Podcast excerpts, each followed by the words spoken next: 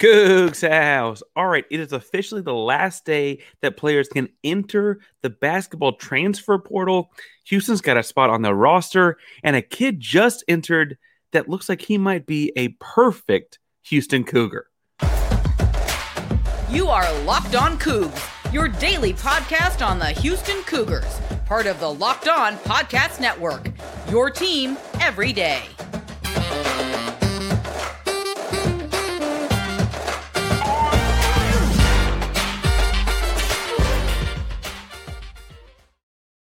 Welcome to Locked On Coogs, the daily podcast about your Houston Cougars. I'm your host, Houston-born teacher and coach Parker Ainsworth, that break down all things Coogs. If you're a U of H fan or just a hater camp step by, please be sure to subscribe down below.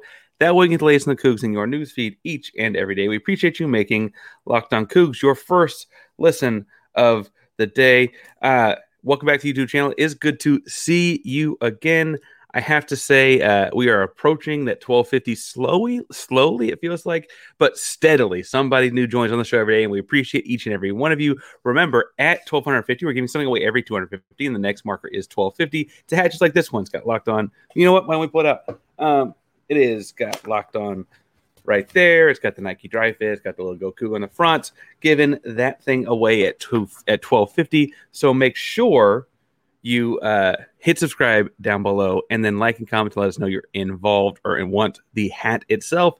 Um, if after listening to this basketball talk all day, you're tired about talking about transfers or potential coogs, tell us down below. Does a dr- fast food restaurant have to have a drive-through to be qualified as quote fast food?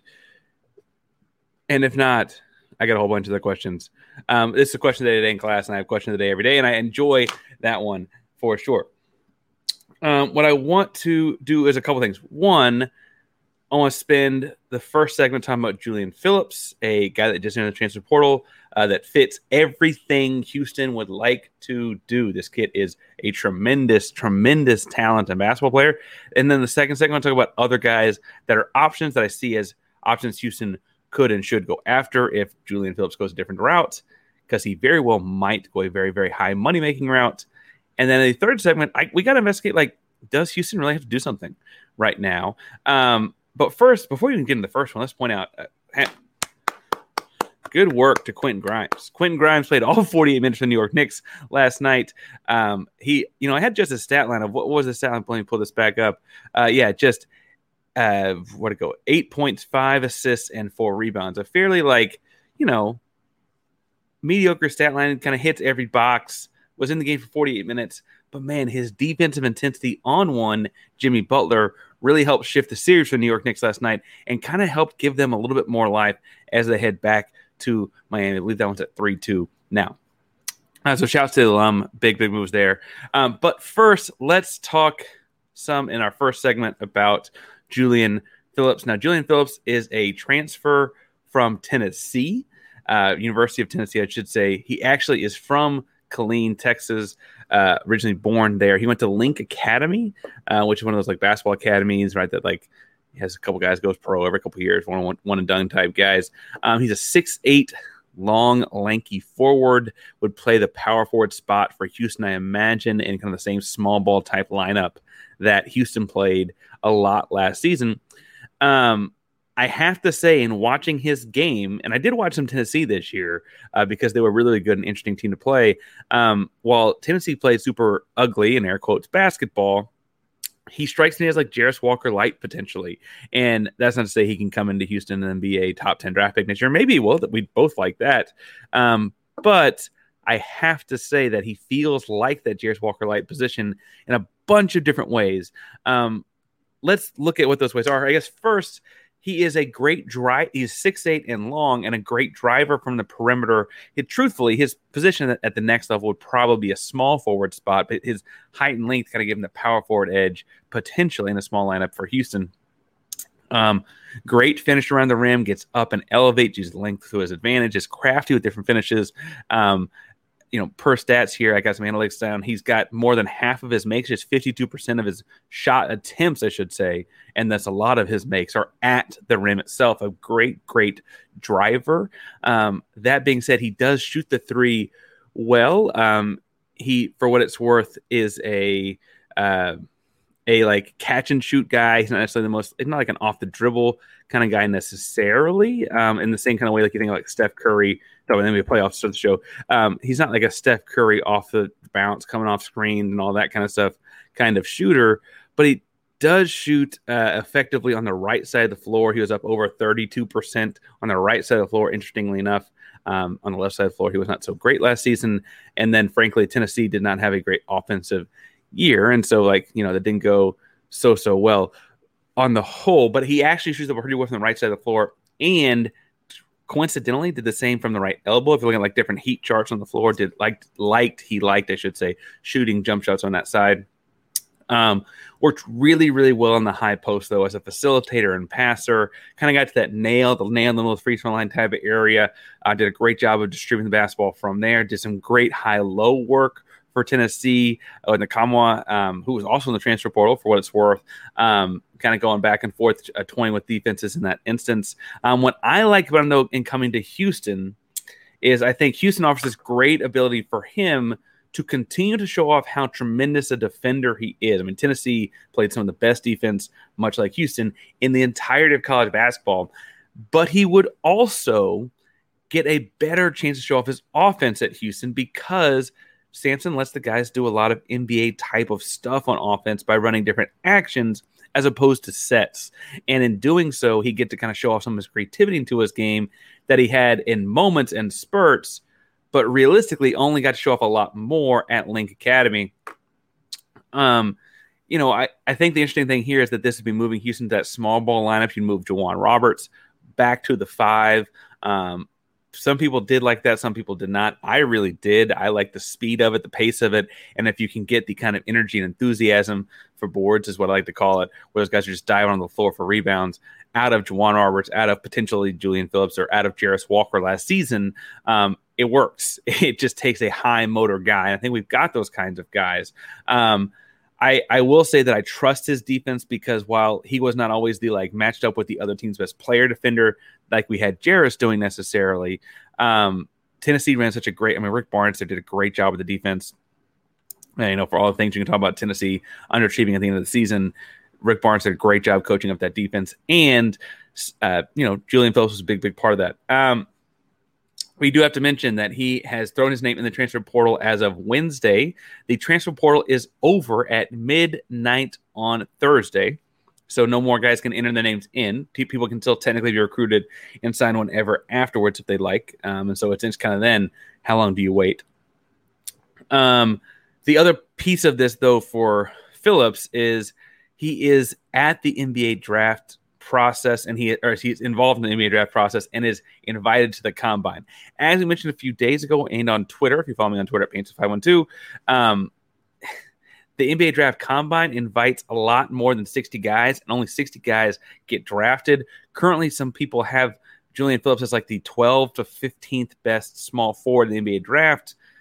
But statistically, look at things, that's like a late second round pick middle to late second round pick at best. Um, the big thing there for a kid like Julian Phillips is that's not guaranteed money. Uh, it's not even guaranteed contract. That's just kind of like you have to go to that team's camp. And in going to that team's camp, um, you know, obviously the GM's probably going to show you some favoritism because they picked you.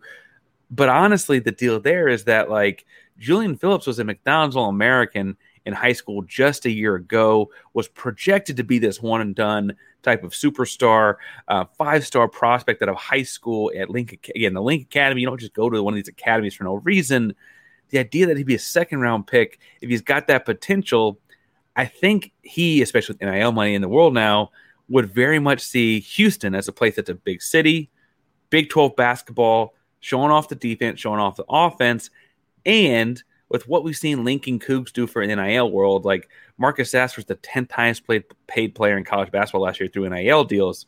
You start to piece that together, and suddenly it feels like, oh, Julian could kind of show off why he's a lottery pick potentially, or a top 15, 16, 17, something in that range pick next season, the 2024 draft. And in doing so, make himself a lot more money in the long term and secure a spot in the NBA. Whereas a second round pick would a late second round pick especially would not necessarily secure him that spot in the NBA. Now he was invited to that draft combine, like I said though, and while you know LJ Cryer and Jamal Shead were not. Um, you know, and there are more than 60 guys invited to that thing, 60 guys being drafted because there are two rounds of 30 picks. Um, it's worth pointing out that he probably won't make his decision till later. You maybe see these guys withdraw all the way up until that May 31st deadline. So if Houston wants in on this guy, while today feels like an exciting day, it might be further down the line. um, that being said, I think he's built perfectly for Houston. Oh, speaking of built, let's talk about our buddies today, Built Bar. Um, now, again, this is my favorite sponsor to talk about because it's one I was using well before Locked On Coogs was even a figment of the Locked On Podcast Network imagination. Honestly, I've been eating these things for breakfast for a long, long time. Uh, they're a great snack. You can grab them, grab two of them, throw in your bag on the go. Uh, they're healthy, got great macros. Again, it's you know 130 calories, four grams of sugar, and 17 grams of protein in most bars. Uh, you throw two of those things in your bag. That's a full filling breakfast. Trust me on that one. And they're delicious. They taste like candy bars covered in real chocolate. My personal favorite is the coconut almond, but you can get all your favorite flavors at built.com. And you can even find some boxes at places like Walmart. You can go to the pharmacy, get a four bar box of things like uh, cookies and cream, double chocolate bar, coconut puff. Uh, you can go to Sam's Club and get the brownie butter, uh, brownie batter puff, and churro filled puff. Uh, those are things are like 13 uh, at Sam's Club. So get the whole family size box there as well. All kinds of options, more specialty flavors, of course, at built.com.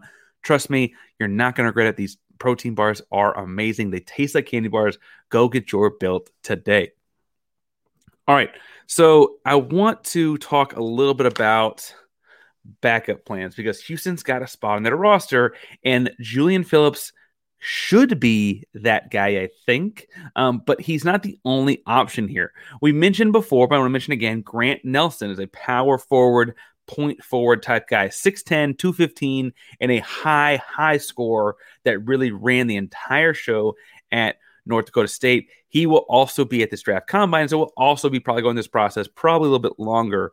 But the fact that he entered the transfer portal, and I probably should have said this about Julian as well, entering the portal after that list has comes out or after the for this far into the draft process probably means you've heard from one or two guys that you need to show off your competition or show off different parts of your game than you got to at your previous stop. I would imagine for Grant Nelson, the argument was level of competition. He was at North Dakota State what better way to prove you can play at the big leagues than playing in the best conference in college basketball? It's no question the Big 12 play for Houston, play for Kelvin Sampson, show it off. You've seen what Houston just did with Jarace Walker, and I keep using him as an example for these forwards because Jarace is a projected top five, six pick, depending on what mock draft you're looking at. Some people like no ceilings have him as high as three and four in their mocks, depending on which guy is drawn up the mock that day. Um, having a guy like Grant Nelson showing up and being like, hey, I can fill that same role could very well project into a similar type of draft stock in a different draft because the 2023 draft is loaded, folks.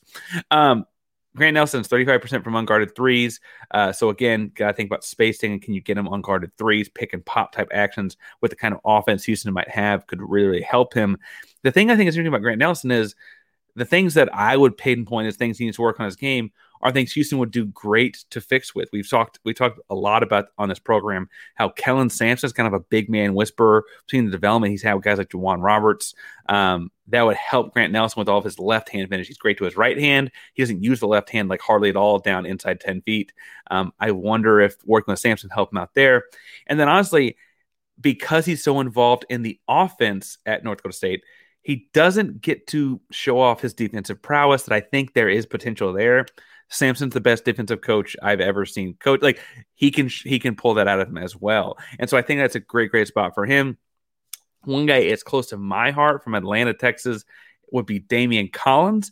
I, I think it's mostly because I think this kid's a hard to define position kid that's kind of gotten screwed over for lack of a better phrase. I can say that right. Yeah, screwed over for lack of a better phrase. It's like just stuck in the bad spot. Daimion Collins from Atlanta, Texas was a high end, five star, top everything recruit out of high school.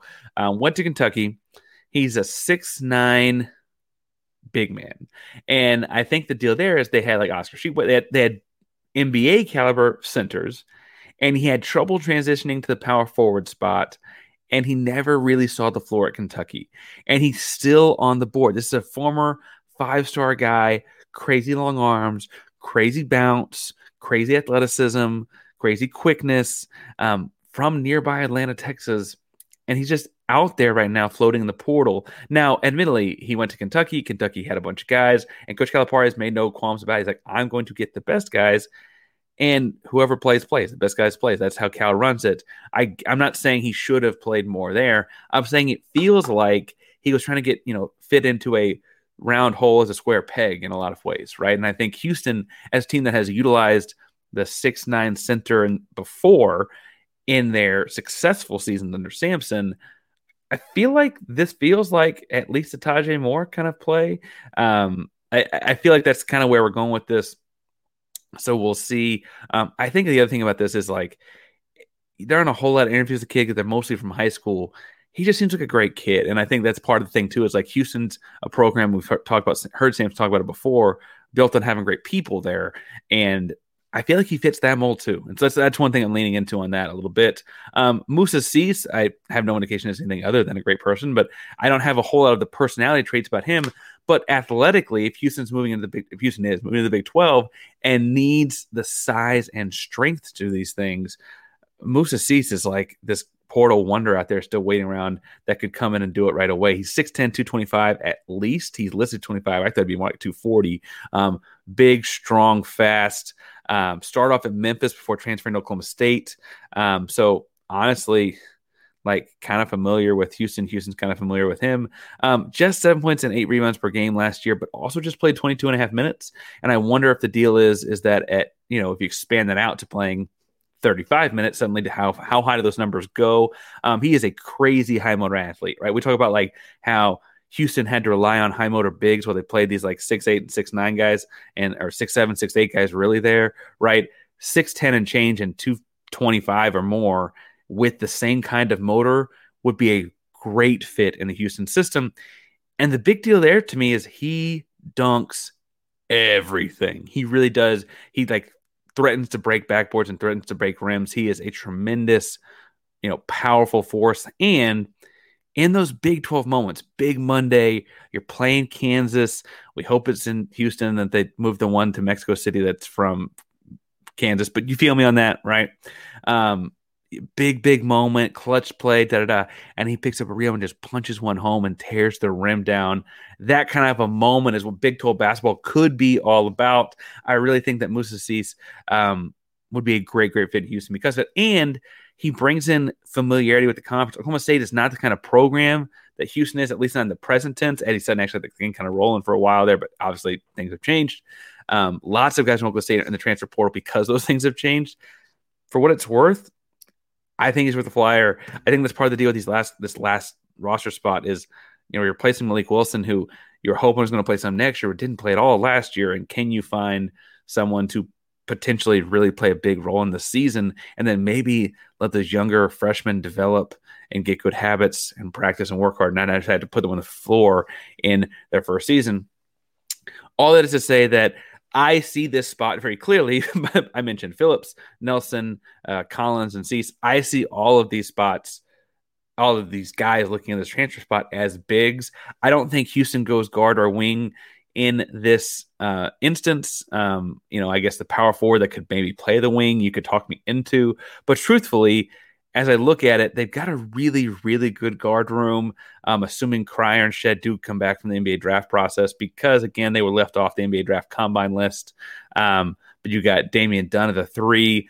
Both those guys bring the ball up. I mean, that is as good an offensive backcourt as you're going to see in America. It's going to feel similar on offense to what you had last year, actually, because for what it's worth, LJ Cryer shot the ball really, really well and actually had higher three point percentage than one Marcus Sasser. You're looking at a really strong offensive group.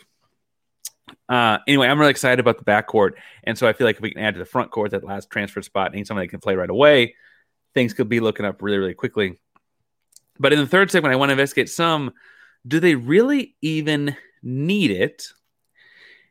And so I guess let's talk about that a little bit because I think there's a fair point to be made here that potentially, you know, just wait to see who grad transfers, who files as grad transfer this summer. Just continue to wait and see. You know, you have you, there's no seven footer that fits the Houston mold perfectly left out there right now. wait to see what happens. Someone might apply for a waiver or whatever happens over the course of the summer, right? Head coaches could be on the move. Somebody, you know, enters the portal or enters the idea of transferring in July. You add them, they're the perfect piece. Why force it just because you have a spot right now? Frankly, you could also give that scholarship to Ryan Elvin or somebody like and just roll with the 14 guys you've got. You don't have to have all 15. You just have your 12 scholars, right? Um, I I think I look at that and think, you know, I, I follow that line of thinking. I think that that's fair. I think the deal there is if you followed that line of thinking, you're going to be relying on some freshman, whether it's Big Said or uh, McFarland or, or whomever, um, JoJo Tugler. Right? He'll be a great college basketball player, at least, if not a pro. But you're going to be relying on those guys right off the bat in their freshman seasons uh, if you don't go get someone in the transfer portal a little bit more experience. And I think you can kind of get away with that. Some of the American Athletic Co- uh, Conference talents, um, you know, you can go play SMU and like get freshman minutes. we saw Houston do it with Terrence, Terrence Arceneaux and Emmanuel Sharp. And then you see that pay dividends by the end of this season because you didn't hurt your success in the early part. And then those guys are like kind of, you know, battle tested by the time you get to March. It's a great, great thing that Sampson does and has done in the Athletic Conference. But in the Big 12, those minutes could really, really hurt you. And those learning mistakes at crucial times lead to losses in a way they don't lead to instead of ugly wins like they did before. And I worry that Houston can't afford as many of those as they did. Now, I love Cordell, the freshman coming in at guard.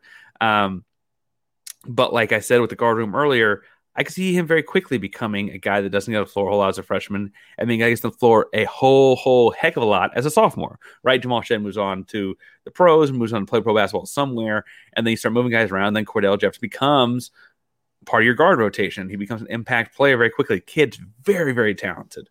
But on the whole, I don't know if he'll play much next year.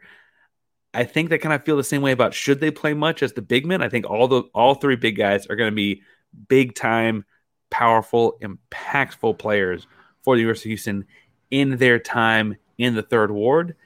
However, does it happen next season?